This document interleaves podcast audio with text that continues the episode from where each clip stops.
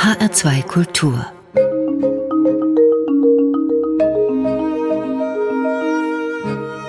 Doppelkopf Heute am Tisch mit dem Schriftsteller Jürgen Becker. Gastgeberin ist Sylvia Schwab. Jürgen Becker, Sie sind 1932 in Köln geboren. In Thüringen und im Harz sind Sie aufgewachsen, sind aber zurückgekehrt nach Köln, haben dort Abitur gemacht. Dann waren Sie noch mal in Hamburg, hier auch in Frankfurt, aber immer wieder zurückgekehrt nach Köln. Würden Sie sagen, so aus voller Brust, ich bin ein Kölner? Ein Kölner bin ich sicher, aber nicht von Beruf und nicht, weil ich mir nicht vorstellen könnte, auch anderswo leben zu können, in einem anderen Land, in einer anderen Stadt in jedem Fall. Aber dass ich immer wieder nach Köln zurückgegangen bin, das hatte private Gründe, familiäre Gründe. Es gab dort Wohnung, es gab dort Haus und am Ende war es am bequemsten, wieder dorthin zu zurückzukehren, nicht wo, wo eigentlich noch alles so geblieben war, nicht und wo der Neuanfang dann nicht immer so schwierig war wie in einer anderen Stadt. Aber Sie sind doch auch ein Rheinländer. Also nicht nur, dass man das so ein bisschen hört am Singen, sondern vielleicht auch so ein bisschen vom Temperament her?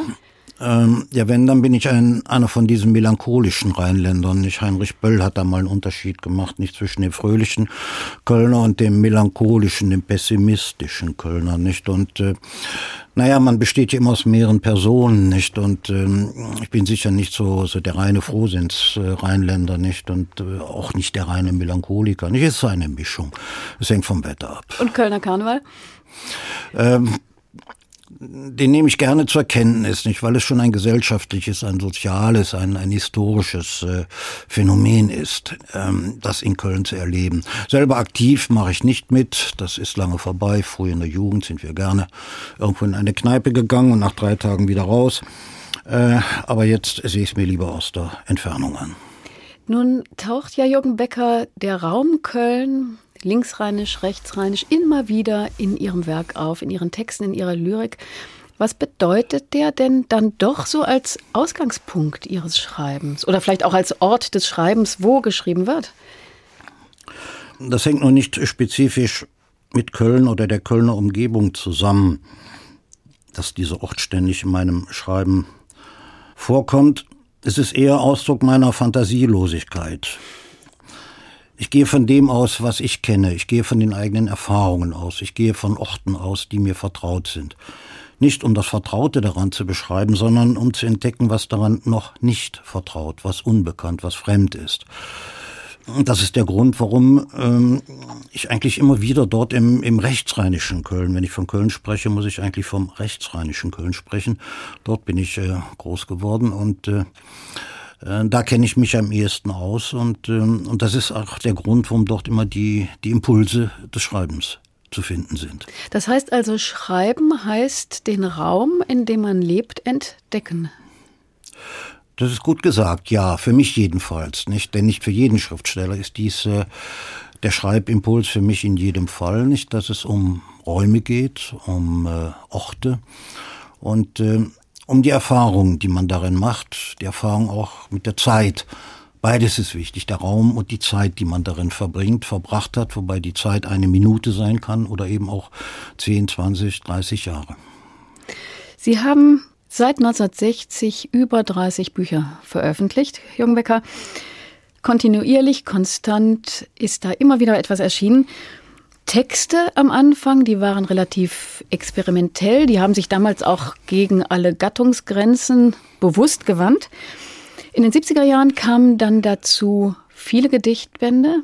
Später haben sie dann mehr Erzählungen geschrieben in den 80er, 90er Jahren. Und natürlich nebenher immer wieder Hörspiele. Sie waren ja beim Deutschlandradio Köln 20 Jahre lang Hörspielchef.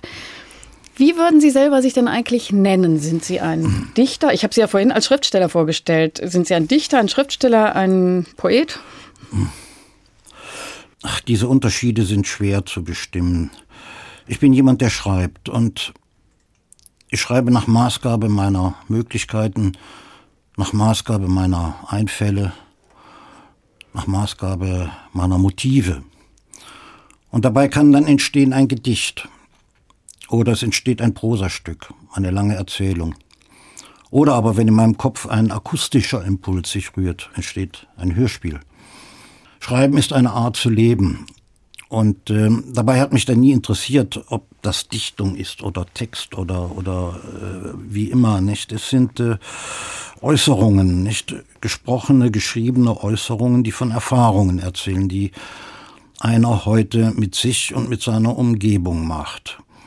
Und dann überlasse ich es aber den Kritikern oder wem immer, äh, jetzt herauszufinden, ob das ein Dichter oder ein Schriftsteller oder wer immer geschrieben hat. Im Grunde ist es dasselbe. Ich muss gerade also an Robert. Garnert denken. Der hat von sich gesagt, ich bin ein Literat. Aber das hat er, glaube ich, auch nur darum gesagt, weil das so ein schöner Reim gewesen war. Da haben wir den Salat, ich bin ein Literat. Ja, das kann ich als Kölner nicht sagen. Wenn ich mich als Literat bezeichne, dann wäre ich nämlich Mitglied einer Karnevalsgesellschaft, weil jede Karnevalsgesellschaft in Köln einen Literaten beschäftigt, der in die Bütt streikt und dort seine Bütten redet. Und die nennen sich Literaten? Ja, die nennt man Literaten und äh, nennen sich Literaten. Nein, ich könnte sagen, ich habe in jedem Fall eine literarische Existenz geführt, nicht? Und dazu gehört eben das Schreiben von Gedichten und das Schreiben von Hörspielen, aber eben auch die Arbeit in einem Verlag oder in einer Rundfunkanstalt. Nun sprachen wir eben schon darüber, Jürgen Becker, wie wichtig vielleicht nicht der Kölner Raum ist, aber überhaupt der Raum, in dem Sie leben für Ihr Schreiben. Ich zitiere nur einfach mal ein paar Titel, damit man auch noch mal hört an den Buchtiteln, dass immer wieder ja Sie geografisch verorten Ihre Texte. Da gibt es zum Beispiel den Titel beispielsweise am Wannsee, dann gibt es Odentals Küste Foxtrot im Erfurter Stadion. Also auf der einen Seite wirklich konkrete Orte, aber dann spielt ja auf der anderen Seite für ihr Schreiben Landschaft eine große Rolle. Und zwar Landschaft, ja, was ist Landschaft? Ist Landschaft dann Natur pur? Eben nicht. Landschaft ist äh, oft nur noch verlorene Natur.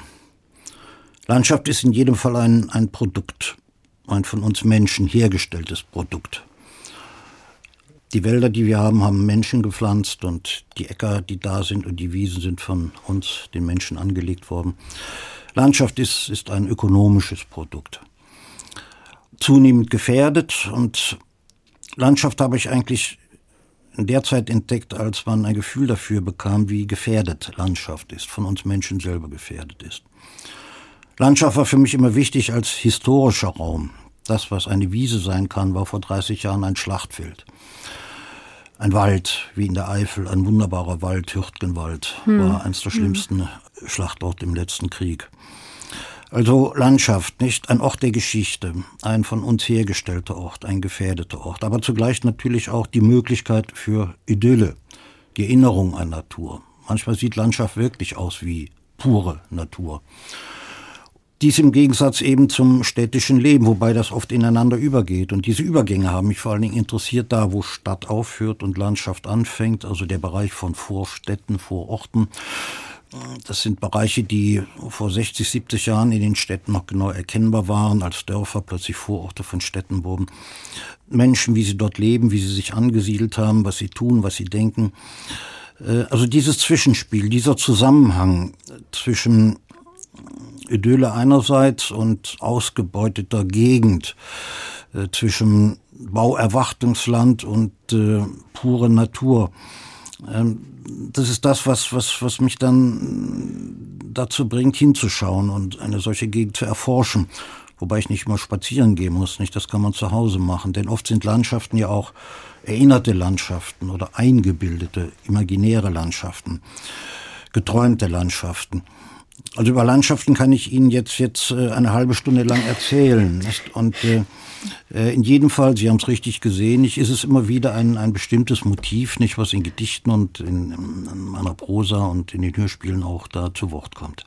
Vielleicht sind wir mit diesem Begriff Landschaft schon bei der ersten Musik angelangt, denn Sie haben mir etwas mitgebracht was mit ja, der Landschaft oder vielleicht auch mit den Städten im Kölner Raum zu tun hat, nämlich etwas, was in Ihrer Gegend aufgeführt worden ist. Ein Lieblingsstück von Ihnen. Ja, das ist ein Orgelstück von Johann Sebastian Bach, die Fuge G-Moll, ein Stück aus dem Altenberger Dom. Der Altenberger Dom ist ungefähr 30 Kilometer östlich von Köln, ein kleiner Dom mitten im Bergischen Land gehört zur Gemeinde Odenthal. Ich wohne dort gleich in der Nähe und äh, und diese Kirche von beiden Konfessionen benutzt, hat eine lange Geschichte, war ein Kloster und ist jetzt eine von beiden Kirchen benutzte religiöse Stätte und zugleich natürlich eine Touristenattraktion. Und es gibt eine wunderbare Orgel dort, die Kleisorgel und sehr, sehr berühmte Komponisten. Andreas Meissner ist einer von ihnen und der hat dieses Stück gespielt, das wir jetzt hören können.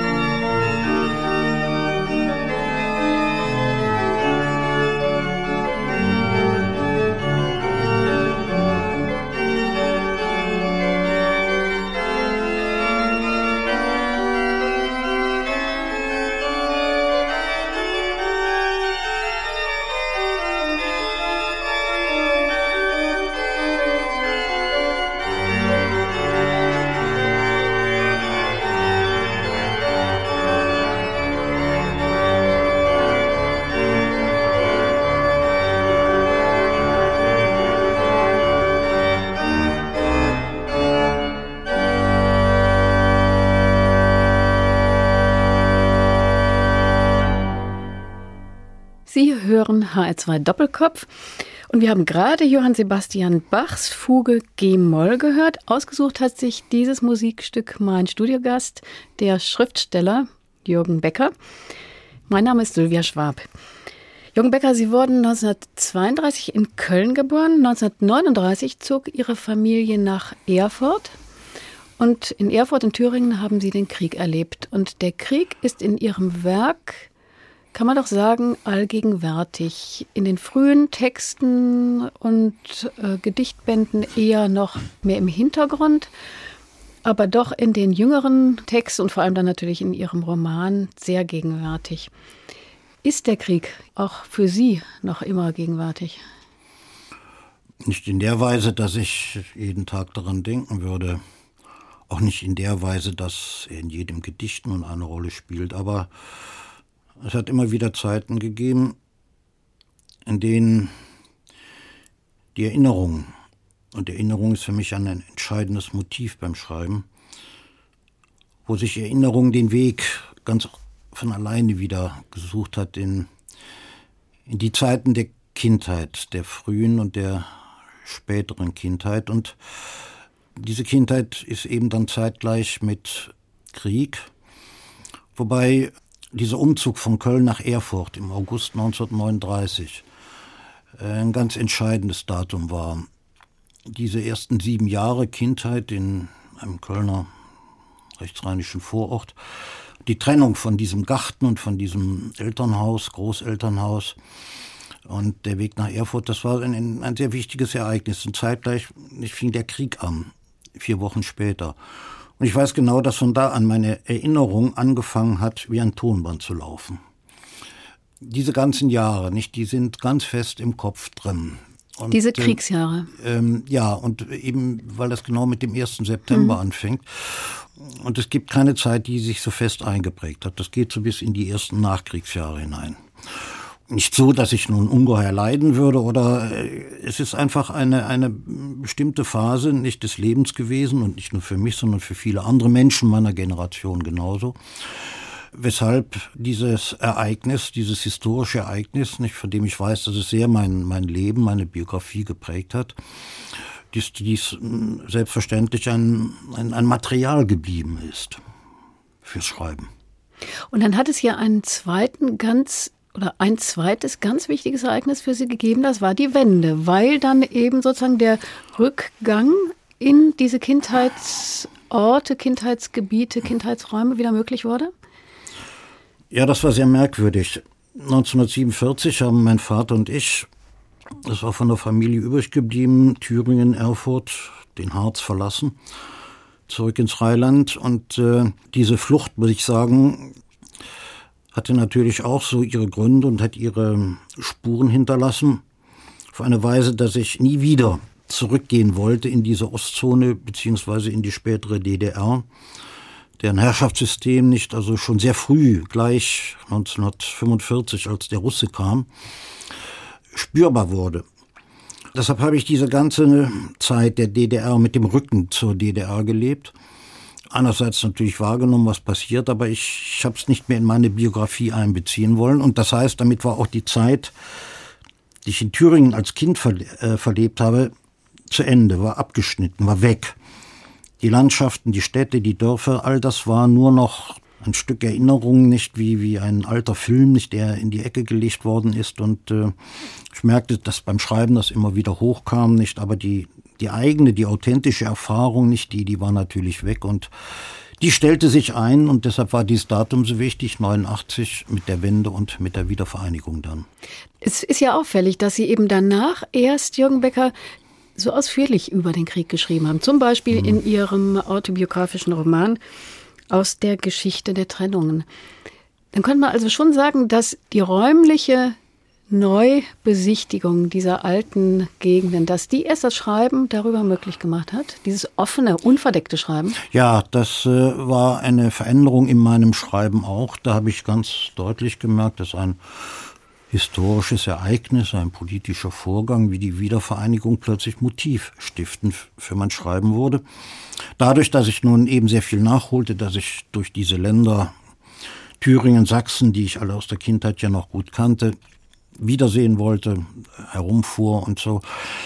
Naja, und dabei kam nun alles zurück. Nicht all das, was ich scheinbar vergessen oder in die Ecke gestellt hatte. All das, was an abgeschnittener Kindheit verschwunden zu sein schien, kam wieder und wurde Gegenstand eben eines dieses Romans.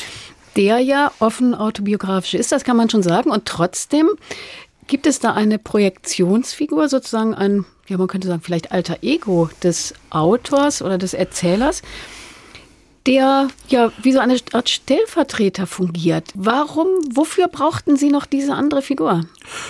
Nun, das ist eben Jörn Winter, eine Figur, die früher schon in Hörspielen aufgetaucht ist, später dann auch. Da dieses Schreiben ein sehr autobiografisches ist, ich zugleich aber nicht ständig zugeben möchte, bitte, dies ist meine Autobiografie, kommen jetzt fiktive Elemente ins Schreiben hinein. Erfinde ich eine Person, die ein eigenes Leben führt und ihre eigenen Erfahrungen macht und die dabei natürlich das alter Ego des Autors ist oder der Erzähler, den der Autor vorschickt. Wie immer, nicht? Es ist ein alter Trick. Alte Romanciers nicht wissen genau, wie das ist. Ich bin kein Romancier, aber hier in diesem meinem ersten Roman nicht habe ich das eben auch angewendet, nicht um Distanz herzustellen, um nicht, wenn ich ich sage, auch von mir selber zu sprechen, sondern das ist dieser vorgeschobene Jörn Winter, der seinen Autor vertritt und äh, zugleich aber auch das Medium ist, nicht, dass alle diese Kindheitserfahrungen noch einmal vergegenwärtigt. Ich hatte aber auch das Gefühl, es ist so etwas wie Spiel. Denn Sie spielen ja nicht nur mit diesem, dieser Figur, Jörn Winter, der vielleicht der Erzähler ist oder auch nicht, oder wahrscheinlich doch und nachher auch vielleicht mit ihm noch zusammenfällt, eine Figur wird. Es ist ja auch ein Spiel der Perspektiven, der Töne in diesem Roman. Also es ist ja nicht eine ganz stringent erzählter autobiografischer Roman. Könnten Sie sich vorstellen, den nochmal zu schreiben? Nein, aber ich äh, kann mir vorstellen, den Roman fortzusetzen, denn er endet im Jahre 1947, beziehungsweise er endet in der Jetztzeit, nicht? Denn das sind zwei Zeitebenen in diesem Buch, die Vergangenheit und zugleich das Heute. Und da ist noch einiges übrig geblieben. Und ich weiß nicht, ob ich dieses Buch hier schreiben werde, nicht? Aber es wäre doch noch einiges zu erzählen, aber da muss ich warten, ob äh, die innere Stimme gewissermaßen nicht mir den Auftrag dazu gibt und ob eben Jörn Winter auch bereit ist, noch, noch einmal diese Zeitreise für seinen Autor zu unternehmen. Und wohin würden Sie ihn dann noch schicken in diesem Fortsetzungsroman? Nun, er müsste eben äh, in den Harz, nicht? Dort sind entscheidende Monate erlebt worden, nicht? Die Grenze, es war damals die grüne Grenze, da ist so einiges passiert und dann eben die Jahre danach, nicht so die ersten so die späten 40er Jahre und die 50er Jahre, nicht? Die fehlen noch in, in diesem autobiografischen Feld, nicht? Von dem da die Rede ist. Auch Ihre zweite Musik, Jürgen Becker, hängt ja mit diesem autobiografischen Feld zusammen. Sie haben etwas ausgesucht, was Sie wiederentdeckt haben, mhm. als Sie eine Ihrer ersten Reisen in die ehemalige DDR gemacht haben.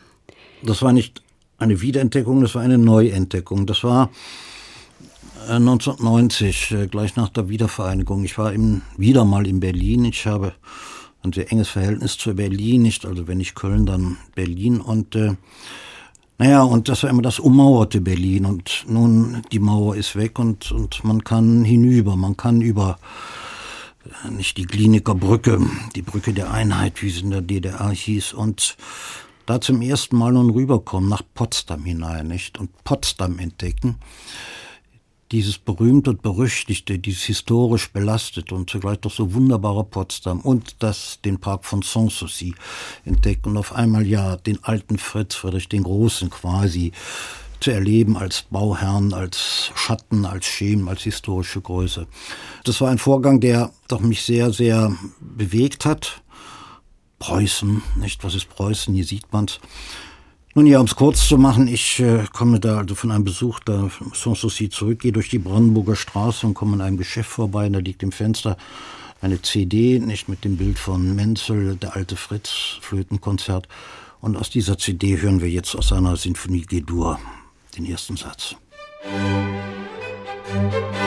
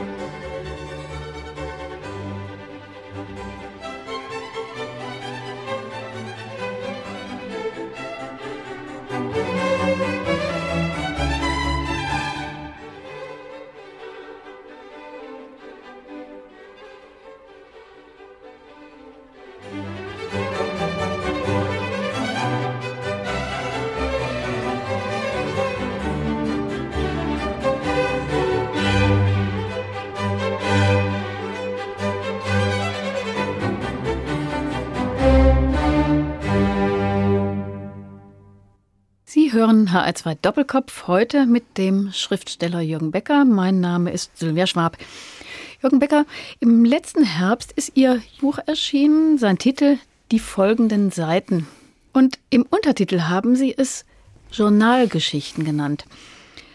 Journalgeschichten, 200 Geschichten, kleine Texte, Aphorismen, Texte ganz verschiedener Art. Und in der ersten dieser Journalgeschichten, da schildern Sie, wie es zu diesem Buch gekommen ist, beziehungsweise der Erzähler schildert es. Aber ich glaube, es ist auch die Geschichte von Jürgen Becker. Nun ja, auf der ersten Seite erzählt der Autor, wie er dazu gekommen ist, diese erste Seite zu schreiben, nämlich in ein Journal, in ein leeres Heft, das er in seiner Sammlung von leeren Heften im Regal stehen lässt, so aus Vorratsgründen.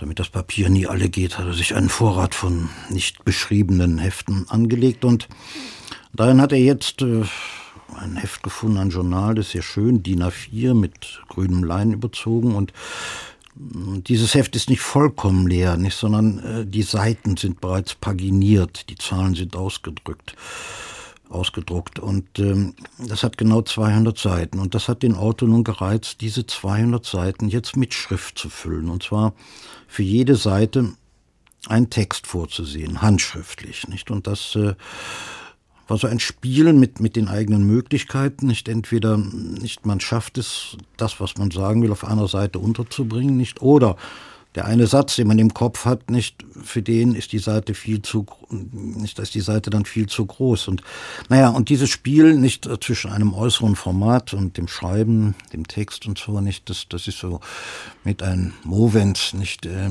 in diesem Buch, das äh, ich deshalb auch ein Journal nenne, weil es teilweise wie ein Tagebuch geschrieben ist, obwohl es nicht um ein exaktes richtiges Tagebuch geht, sondern um ein fiktives Tagebuch.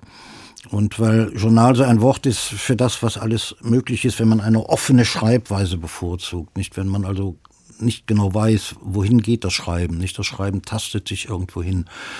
Nicht? Dann, das nenne ich offenes Schreiben, offene Schreibweise und dafür nicht? Ist dann Journal eben so ein, ein Wort, nicht? Das äh, ungefähr bezeichnet, was ich da meine, das Schreiben nicht ein aktuelles Schreiben vom Heute ausgehend und zugleich dann immer wieder auch das Vergangene mit einbeziehend. Sie haben ja verschiedene Journale geschrieben. Schnee in den Ardennen nennen Sie einen Journalroman. Dann gibt es auch Erzähl mir nichts vom Krieg. Das wird wie so ein Tagebuch geführt von der Form her.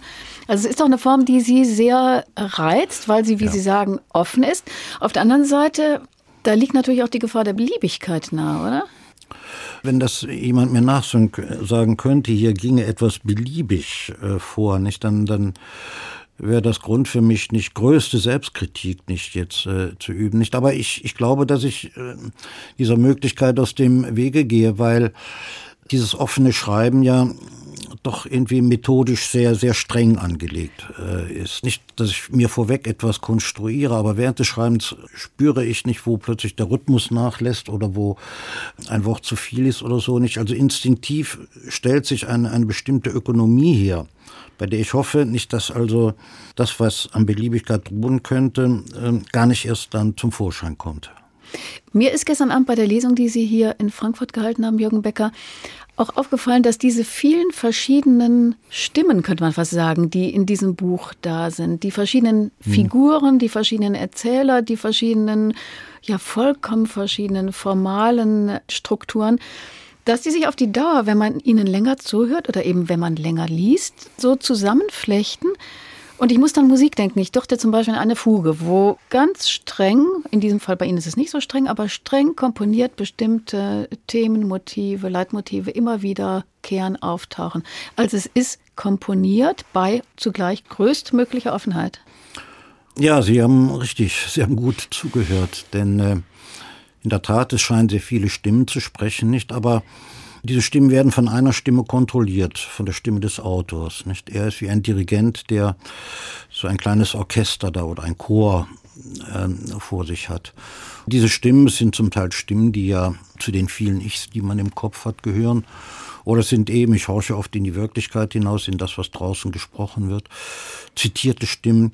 Aber es ist richtig, nicht diesen Kontext, diesen Zusammenhang, nicht den, den muss man sehr, sehr, sehr streng führen, nicht äh, damit eben das nicht ausufert und die Stimmen nicht eben ins Beliebige hineinreden. Sie müssen bei der Sache bleiben und äh, immer auf das zurückkommen, um was es da nun eigentlich geht. Und dann gibt es ja so ein paar ganz eigene Figuren. Eine, die mir am besten gefallen hat, das geht wahrscheinlich nicht nur mir so, ist H, dieser Reiseschriftsteller, der aber weder reist noch schreibt. Und da kam mir immer wieder die Idee, einer, der nur im Kopf reist, ja, einer, der zu Hause bleibt, aber in Gedanken, im Kopf, in seiner Fantasie immer wieder unterwegs ist. Das ist doch eigentlich der Prototyp des Schriftstellers. Also auch wieder ein alter Ego von Jürgen Becker. Einerseits ja, andererseits ist es wirklich eine erfundene Figur. Hinzu kommt das H. -Punkt ein berühmter Fernsehmoderator gewesen ist, der seine Karriere abgebrochen hat, eben um nicht mehr vor die Türe zu gehen, aber zugleich nun ständig mit dem Kopf draußen ist, der ein virtuelles Leben führt und äh, zugleich ein reales, nicht? Es geht mir darum, um das, was jeder sich erkennt. Man hat den Kopf voller Imagination und Tagträume. Man lebt ja immer ein anderes Leben, nicht? So wie ich sehe, ist das sogar jetzt ins Internet eingegangen als sogenanntes Second Life, nicht? Und dies ist so eine Person, die für mich Figur eines Second Life ist, nicht der das selber lebt und zugleich aber auch spielt, durchschaut, nicht eine Figur, die sich ständig selbst ironisiert oder vom Autor ironisiert wird.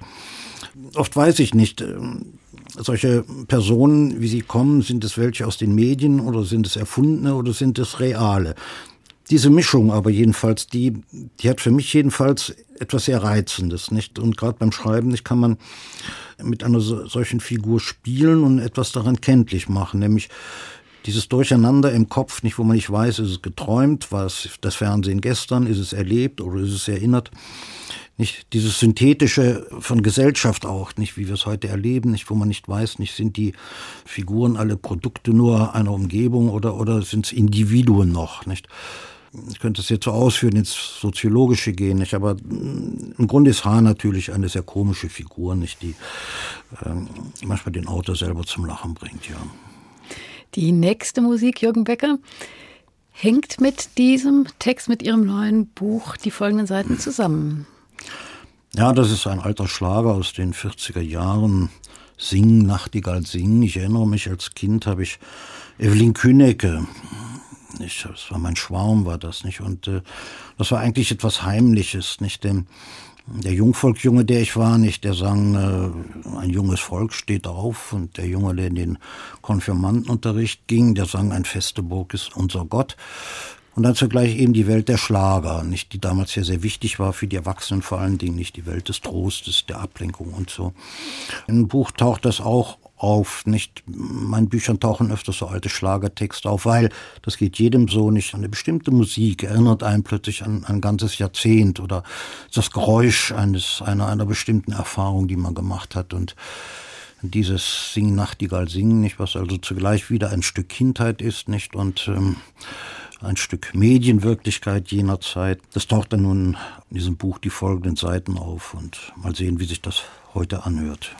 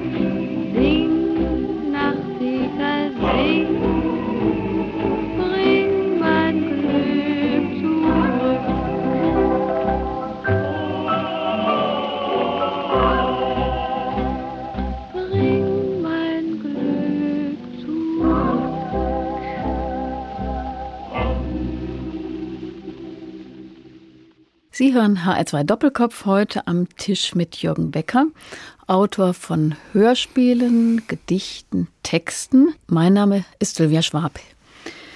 Jürgen Becker, Ihr Schreiben hat sich in den letzten 30, 40 Jahren sehr verändert. Wir hatten es vorhin schon mal kurz angesprochen. Sie haben angefangen mit experimentellen Texten, dann kamen später viele Lyrikbände dazu, dann im letzten Jahrzehnt vor allem Prosa. Das hat etwas zu tun damit, dass Sie auch Ihre Kindheit wiederentdeckt haben, autobiografisches Schreiben. Aber hat es auch vielleicht etwas damit zu tun, dass Sie älter geworden sind? Mag schon sein, dass ein Vorgang wie das Schreiben, der sehr eng mit der Art zu leben zusammenhängt, auch durch das Älterwerden bestimmt wird. Das heißt, ja, einen sich ändernden Erfahrungsstand eine sich ändernde Erkenntnisweise. Ich weiß es nicht so genau, ich denke aber auch nicht so lange darüber nach. Entscheidend ist, dass äh, Schreiben weitergeht und Schreiben sich anpasst an die jeweilige Erfahrung, die man zu bestimmten Zeiten seines Lebens gemacht hat. Nicht wahr? Schreiben war für mich immer ein, eine sehr direkte Lebensäußerung. Und da war es natürlich, dass in jungen Jahren, nicht in denen man sehr persönlich sehr vieles auch noch verändern wollte, nicht das Schreiben ein Ausdruck dieser Veränderungswut war. Anfang der 60er Jahre. Der Impuls, der die ganzen 60er Jahre ja bestimmt hat.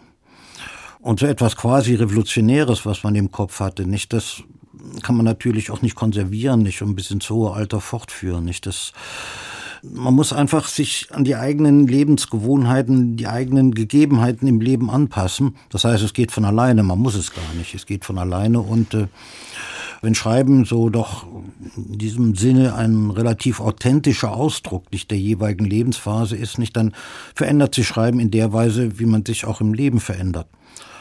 Wobei zugleich ich sagen muss, ich habe immer das Gefühl, dass ich nur an einem einzigen Buch schreibe, von Anfang an. Und gerade das letzte, die folgenden Seiten, und das habe nicht mal ich selber nur festgestellt, das stellten sogar Kritiker fest, die, die glauben auf einmal äh, wahrzunehmen, dass ich an mein allererstes Buch Die Felder anschließe. Mhm. Und da ist sogar etwas dran, in dieser ganz offenen, ungebundenen Form. Das ist kein bewusster Vorgang, nicht? Das ist wahrscheinlich auch etwas, was irgendwie von allein gekommen ist. Ich hatte jedenfalls nicht geplant, an die frühen Schriften mhm. wieder anzuschließen. Da war eben immer noch etwas da von früher. Etwas, was latent im Untergrund ist und was eben auch immer wieder hochkommt. Eigentlich ist immer alles da. Nur, es ist nicht immer alles gleich sichtbar oder erkennbar. Und, darauf kommt es beim Schreiben eben an, nicht das, was in einem vorhanden ist, immer wieder neu zu entdecken. Und es ist dann in der Tat mal etwas Neues oder es ist etwas nur Vergessenes oder Verschüttetes. Da ist immer alles. Und insofern komme ich mir als Schriftsteller auch nie wie ein Erfinder vor, sondern immer eher wie einer, der etwas entdeckt. Nicht? Es geht um die Entdeckung dessen, was da ist, was in mir angelegt ist, was die Geschichte in mir hinterlassen hat, was verschüttet und vergessen ist und, und was einfach nur freigelegt werden muss. Schreiben also eine Art von Archäologie auch. Aber da gibt es doch noch mal ein paar Bücher, die ganz anders sind, nämlich die, die Sie zusammen gemacht haben, Jürgen Becker, mit Ihrer Frau Rango Bohne. Die enthalten Collagen Ihrer Frau, Bilder Ihrer Frau und auf der anderen Seite Texte von Ihnen. Und da war es aber doch andersrum, dass sozusagen die Bilder, die bildende Kunst Ausgangspunkt war für Ihre Texte, oder? Ja, das ist richtig. Zu meiner ästhetischen Erziehung gehört zeitlebens der Umgang mit bildender Kunst, mit Malerei und ganz sicher die Malerei mich vielleicht mehr beeinflusst als Literatur. Ich selber wollte immer Maler werden, hatte aber kein Talent und böse Zungen haben mir behauptet, ich hätte eine Malerin nur deswegen geheiratet, weil sie eine Malerin sei. Dieses, was Rangoboni in ihren Collagen macht, ist oft vergleichbar mit dem, was ich in meinen Texten mache, nämlich Widersprüche zusammenführen, nicht in einer ganz bestimmten Fläche. Und da hat es immer wieder Bilder gegeben, die mich dann gereizt haben oder bestimmte Motive, die mich gereizt haben, zum Beispiel das Fenstermotiv oder das Landschaftsmotiv oder ein architektonisches Motiv, Häuser, Gebäude und so. Sachen, die in den Bildern von Rango Brune vorgekommen sind und die mich dann über lange Zeit hinweg dann immer wieder beschäftigt haben. Und daraus sind dann eben vier Bücher Bücher entstanden, nicht eben ein Buch, was Fenster nicht als Thema hat, das sind Gedichte gewesen oder ja, Frauen mit dem Rücken zum Betrachter, Prosastücke bis hin zu dem letzten Buch Häuser und Häuser. Wobei die Texte natürlich dann oft auch wiederum nicht viel anders sind als Texte, wie ich sie sonst schreibe. Nur, dass hier klar erkennbar ist, das jeweilige Bild hat hier das Motiv gegeben und der Text beschreibt zwar nur nicht das Bild, nicht, aber er geht davon aus, nicht und korrespondiert mit dem, was Rangobone eben auf ihre Weise da an Landschaft, an Häusern oder an Figuren dort äh, gesehen und gemalt hat. Dass Sie ein Augenmensch sind, Jürgen Becker, das spürt man in Ihren Gedichten, in Ihren Texten immer wieder. Also Sie schreiben ja nicht nur über Bilder, Sie schreiben in Bildern. Ja, das wäre ein Kompliment, wenn mir das gelungen, gelingen würde, nicht? Denn nicht schreiben als ob oder wie oder so im Vergleich, sondern der Text, nicht das Gedicht zum Beispiel muss selbst ein Bild sein, ein Sprachbild, nicht? Und, und dabei nicht bringt eben die, die bildende Kunst, die Malerei auf die Beispiele, nicht wie etwas da entstanden ist, was, was nur als Bild denkbar ist und wo man keinen kein Text schreiben kann und auch sonst nichts sagen kann, nicht? Also, die ästhetischen Mittel nicht für dieses eine Kunststück nicht voll ausgeschöpft. Dabei fällt mir ein, das Schlussbild Ihres jüngsten Buches. Da sitzen nämlich eine ganze Menge Gäste, sitzen, stehen in einem Raum. Es ist so eine Art Party. Dieses Motiv der Party, das zieht sich ja durch das ganze Buch hindurch. Und zum Schluss wird, und das finde ich so ein wirklich ja ganz netten, aber auch ja sehr symbolhaltiges Ende, da macht jemand ein Foto und da sitzen dann die verschiedensten Leute am Tisch und das ist so ein Schlussbild. Und es ist auch davon die Rede, dass ein Abschied stattfindet. Wer verabschiedet sich denn da eigentlich? Der Erzähler? Nun, ist das ein Abschiedsbuch? Buch, nun, in diesem Buch tauchen eine Reihe Personen auf, viele Namen und äh, die führt der Erzähler am Ende nur noch einmal zusammen. Und äh, wie das dann so ist, nicht kommt einer mit einer Sofortbildkamera, nicht ein älterer Gast, macht das Foto und alle sitzen sich am Tisch. Und das heißt, hier reflektiert sich das ganze Buch in einem Moment selber. Alle die ähm, Figuren, die, die versteckt auftauchen, die man vergisst, die dann wieder da sind, Partygäste, ein alter Zeitzeuge, H., dieser Reiseschriftsteller, der keiner ist, Hannah zum Beispiel, ein Mädchen aus der Kindheit. Wer immer nun in diesem Buch auftritt und eine kurze oder längere Rolle spielt, am Ende nicht sind sie alle da, nicht und versammeln sich quasi nicht in einem Bild. Und es ist der Abschied von einem Buch, vom Geschehen in einem Buch, was sich über ein ganzes Jahr hingezogen hat, nicht? Und am Ende kommen sie einmal zusammen und äh, und entsteht dieses Bild und äh, das ist dann ein Abschied. Der Erzähler in diesem Buch nicht. Er jammert ja, sagt, was habe ich denn nun zu tun? Nicht, jetzt ist das Buch zu Ende und jetzt sitze ich wieder rum und, und weiß nicht, was ich machen soll. Nicht? Gut, der Autor schickt ihn in den Garten, er soll den Garten aufräumen. Nicht? Und das könnte schon wieder ein neues Buch dann werden. Aber ist es ein Spiel mit, mit dem Personal eines Buches, nicht, was der Autor am Ende eben noch einmal vor einem Foto, in einem Foto versammelt. Und was wird der Autor Jürgen Becker als nächstes tun? Er schreibt weiter nicht und nach, den, nach dem Journalroman, den Journalgeschichten nicht, sitzt er im Augenblick an Journalsätzen. Das heißt, das Schreiben minimalisiert sich im Moment sehr auf das, was in einem Satz sich sagen lässt. Nicht? Es könnte der Inhalt eines ganzen Romanes sein, nicht? Und jetzt den Satz suchen, auf den es ankommt, der den, das Motiv enthält, nicht, woraus man vielleicht zugleich einen ganzen Roman machen könnte. Vielen Dank, Jürgen Becker. Danke für dieses Gespräch. Danke, dass Sie nach Frankfurt gekommen sind hier ins Studio. Wir hören jetzt eine letzte Musik und da haben Sie noch einmal etwas ausgesucht, ja, was Sie sehr gerne immer wieder gehört haben. Nun ja, einer meiner Favorites, nicht in der Jazzmusik, das war Chet Baker. Und äh, da gibt es eine sehr schöne CD Platte von ihm, sein letztes Konzert 1988 in Hannover beim Norddeutschen Rundfunk mit der NDR Big Band gespielt. Und das war so ein Moment von Comeback, denn Chet Baker war ein, war völlig kaputt durch Drogen, Alkohol und so weiter, nicht war er am Ende und keiner glaubte, dass er dieses Konzert überhaupt noch durchstehen könnte. Er hat es gespielt, dieses Konzert und dann ist er nach Amsterdam abgereist und 14 Tage später fand man ihn vor dem Hotel auf der Straße liegen. Und man weiß bis heute nicht, ist er aus seinem Hotelfenster gefallen oder gesprungen.